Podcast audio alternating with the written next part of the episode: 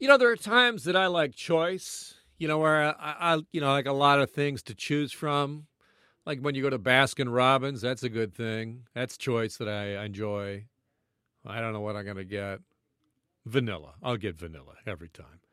Or pizza. You know, you get into pizza. I like a I like a long list of toppings. Sure. A whole variety of meats. You can keep the vegetables. Those are good choices less welcome are the choices that we're all being presented when it comes to vaccines. What do you want to get? What's your risk? Here's a graph. Here's some percentages. And just when you think you're making the right choice, oh boy, here comes nasty. Here's Dr. Theresa Tam. An mRNA vaccine should now be offered as a second dose for individuals who received a first dose of AstraZeneca or Covishield vaccine. This change is based on emerging evidence indicating a potentially better immune response from this mixed vaccine schedule and to mitigate the potential risk of VITT associated with viral vector vaccines. Hmm, okay, all right. So now NACI says just because you got the AstraZeneca first, now you should go mRNA. But hey, Still kind of up to you. It's only a recommendation. Let's drop a little more truth on you. Here's Isaac Bogoch, who's on the Vaccine uh, Advisory Committee here in the province of Ontario. If you're in Ontario, the decision is yours. The decision is yours. It's the buffet approach. You can have a little this or you can have a little that. You can't take both, of course. No. See, I, I, you know what? I'm not going to the Mandarin for vaccines. It's not the point. Here's Justin Bates from the Pharmacists Association just a few moments ago on Twitter. The chaos continues with changes to AstraZeneca guidance. People are angry, and they should be. Pharmacists and other healthcare providers are exhausted. The constant changes and administrative burden continues to increase. The questions and appointment cancellations put pharmacists in a difficult position. My next guest is a longtime journalist and former colleague of mine when we both worked at Queen's Park. Christina Blizzard got her first shot of AstraZeneca, was on this radio program talking about it way back then. Back on the program. Welcome back, Christina. What's going on with your second shot? Thanks, Alan. Well, I got my second shot on Wednesday, um, and you know I haven't turned purple. I still only have one head, so I, you know, it's all good so far. But uh, then the, the following day, uh, NACI puts out this uh, statement that if you got the first shot of AZ, you should now get um, Pfizer or Moderna for your second shot. Well, I've, I've had two shots of AZ. Am I vaccinated? Am I fully vaccinated or am I not fully vaccinated? And uh, you know, where is this? When you when they have vaccine passports down down the road, presumably, we're now seeing in the U.S. you can't go to the Bruce Springsteen concert if you've had the AZ vaccine. How where does that leave me? And I mean, NACI just keeps they have chopped and changed. First, it was you know um, over 65s could get it, then no, you couldn't, and then it was under 40s can't get it. it. This has been so inconsistent and so confusing that I'm you know I just don't know.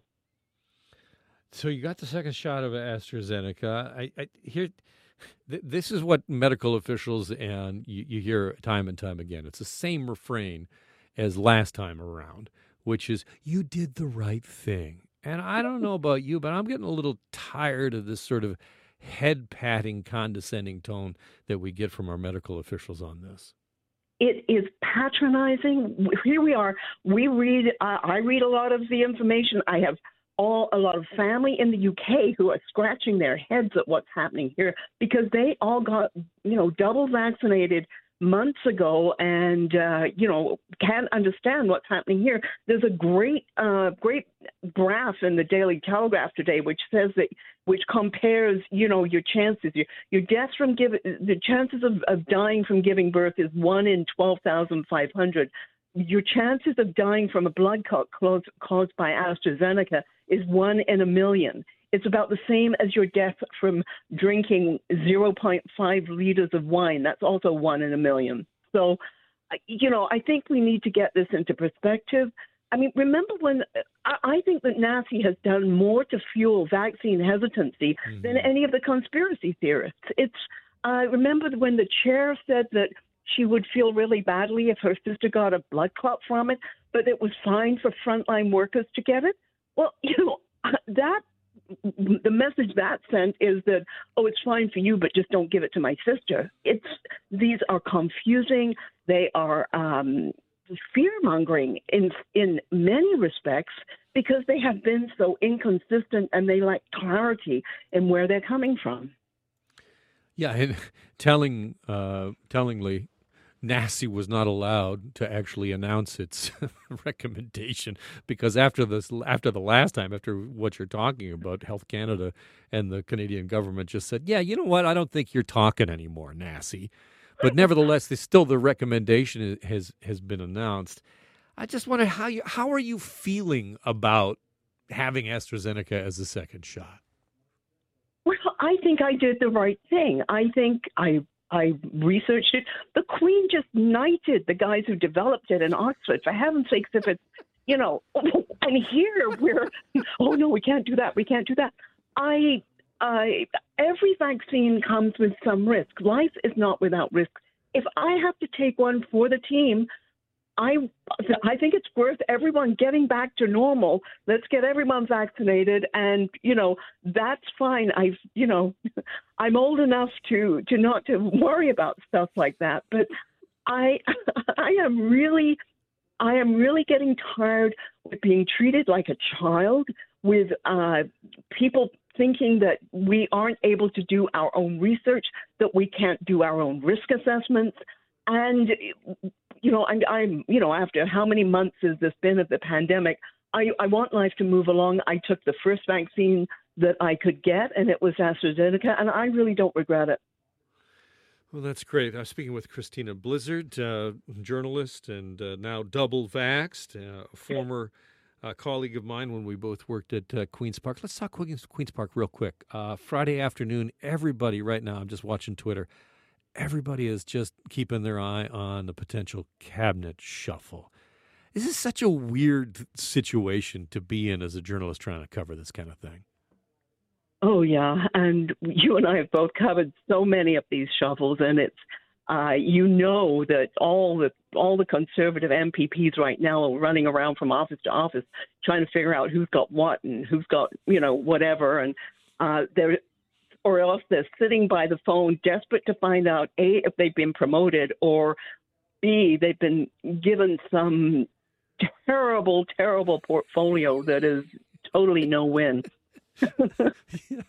yeah, it's so funny because you, you know the you know the like energy, education, uh, often health. Those are the high profile ones, but they can break an MPP. We have already seen that happen. If it doesn't go well for you, you're gonna you're gonna get demoted, and it's a long road back.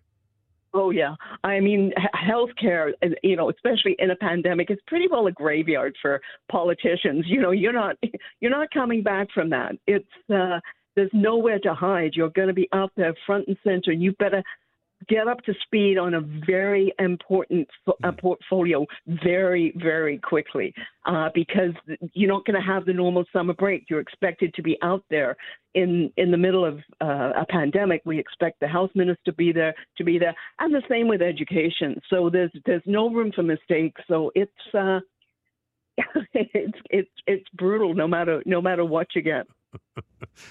Christina, I'm so pleased that you're double vaxxed, and I'm so pleased you uh, took some time to come back on the program today. Oh, thanks, Alan. It's my pleasure. That is Christina Blizzard, who now has two doses of AstraZeneca coursing through her veins.